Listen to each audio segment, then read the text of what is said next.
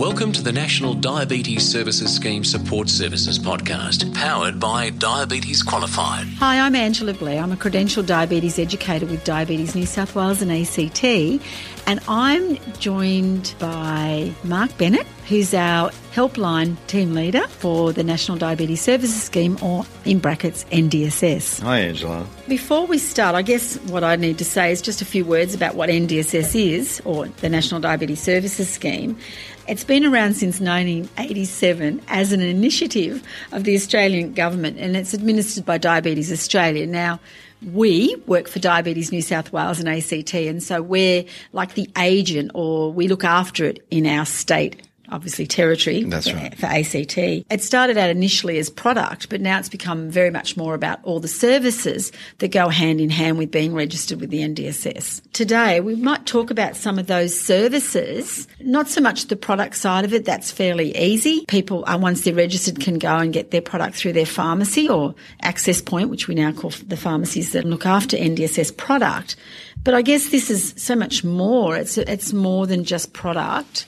Why do you think people who may not be testing their blood or, or, injecting insulin need to be registered with the NDSS? As soon as someone is, is diagnosed with diabetes, it's a fantastic idea to get them registered on the National Diabetes Services Scheme, um, not just because they uh, may or may not need to test their, their levels all the time, because there are other services and programs that are there for them. We've got events and programs all throughout the year. They're diagnostic and also educational. Um, so you can always learn something from these events. And if you're not registered on the National Diabetes Services Scheme, you're not necessarily going to know when and where these events are on. So with a registration comes a whole lot of invitations, depending upon where you live, to the events that are on in your area. So it's not just for testing strips, um, because I guess everyone knows that to test your blood, you need the testing strips. But there are also insulin pump consumables for people who have to be on a pump, pen needles and syringes for people who need um, insulin and who haven't got a pump.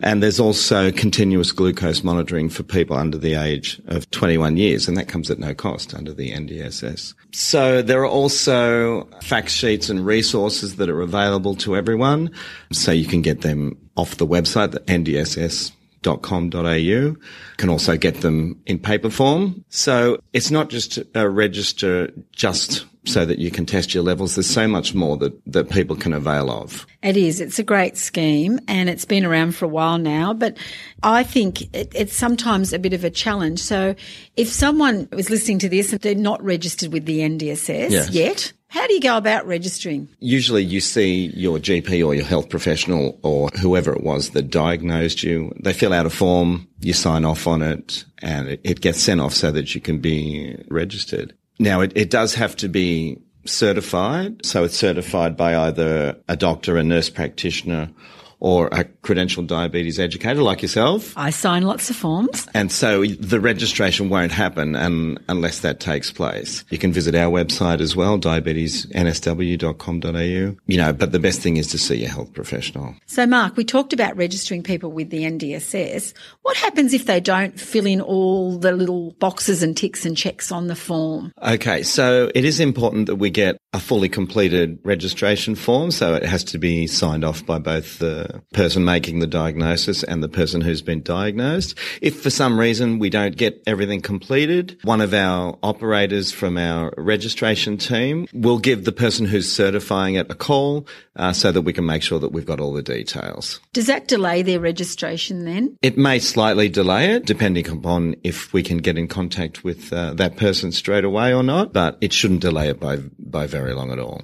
So it's really important as, say, me as a, as a diabetes educator, I need to make sure that if I'm sending in a form for somebody, that they've actually filled in all the pieces of information that are required for their registration. That's right. I would expect that you would know that already, Angela. I do know that already, Mark, but it was, it was good to say it. One of the other things that's part of NDSS that I guess I as a health professional know about is that box on the form that is other. So it's for those people that don't have type 1 or type 2 diabetes or nor gestational diabetes and they fall into the box called other. Can you clarify that? Uh, there are some people in special circumstances who don't fit into the, the general type 1, type 2 or gestational diabetes boxes, I guess. So these need to be looked at on a case by case basis and the Department of Health uh, will make a decision on whether they are to be registered on the National Diabetes Services Scheme. One of the things that I would like people out there that are actually registering people, you know,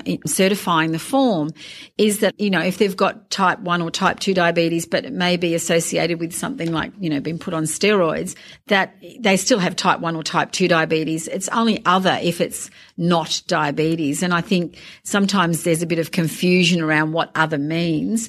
One thing, I guess, is people need to understand is if it's pre-diabetes or it's hypoglycemia, so it's not it's not a diagnosis of diabetes that they are not eligible for registration with the NDSS. That's right. Hopefully they should they should all know that. It's not just something to tick just because you don't want to tick anything else. It has to be it has to be something specific. You know, when we talk about all the forms that are associated with the NDSS, the one form that must be sent in to Diabetes New South Wales and ACT is the registration form. That's right. The the initial registration needs to come to us so that we can get all the details we need and update the uh, national database.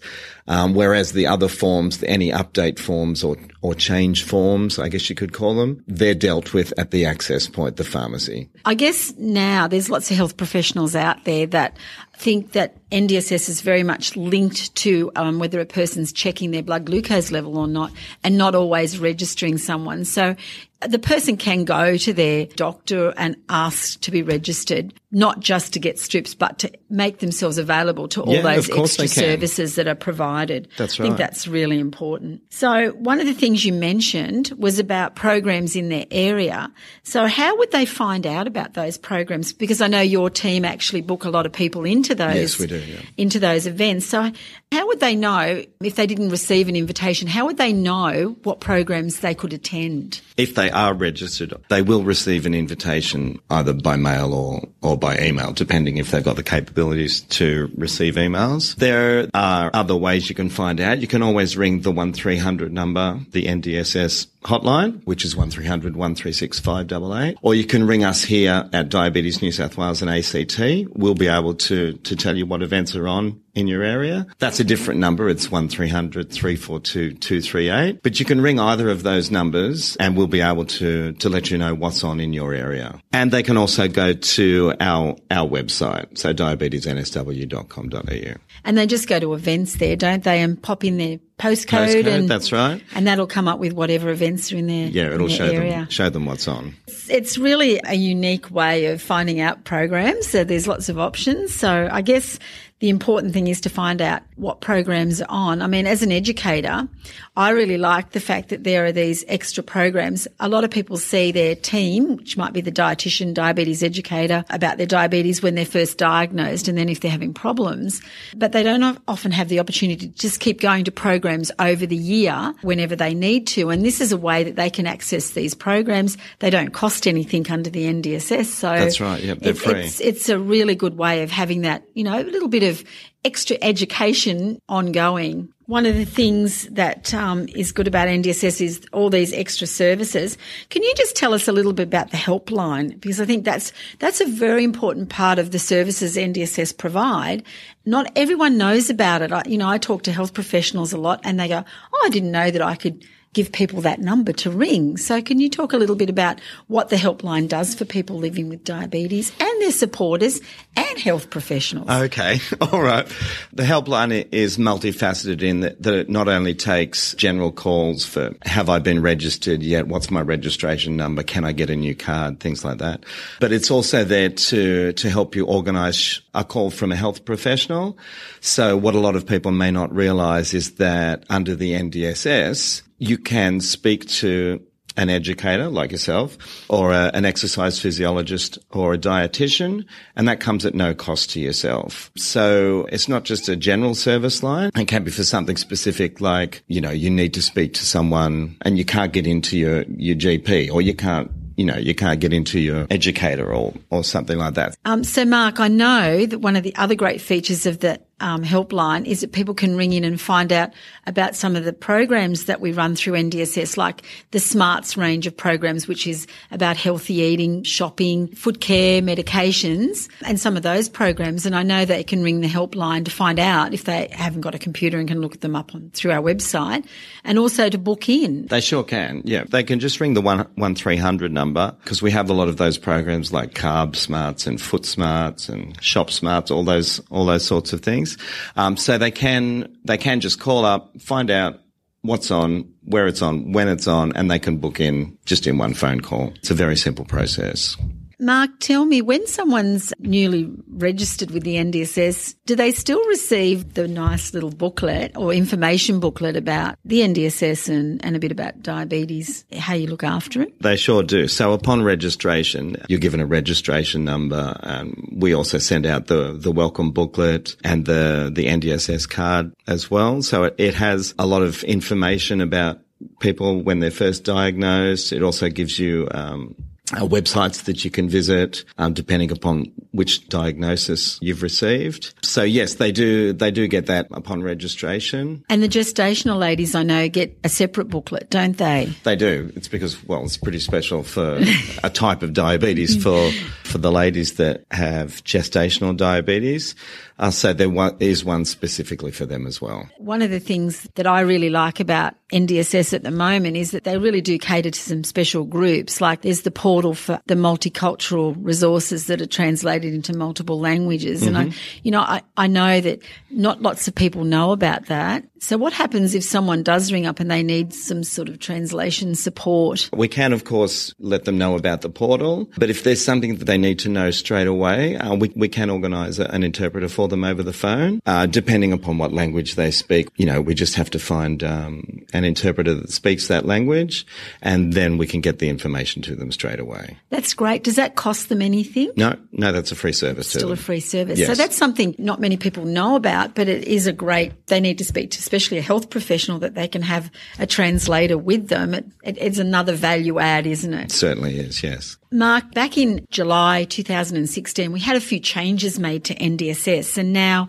all the product side of it is actually managed through pharmacy. That's right. Yeah. So tell me about, oh, there's lots of forms that go along with an NDSS registration. There's change of details. There's the six monthly approval for strips if you've got type 2 diabetes and you're not on insulin. Yes. There's also the change of medication. If you do go on to insulin, you need access to pen needles.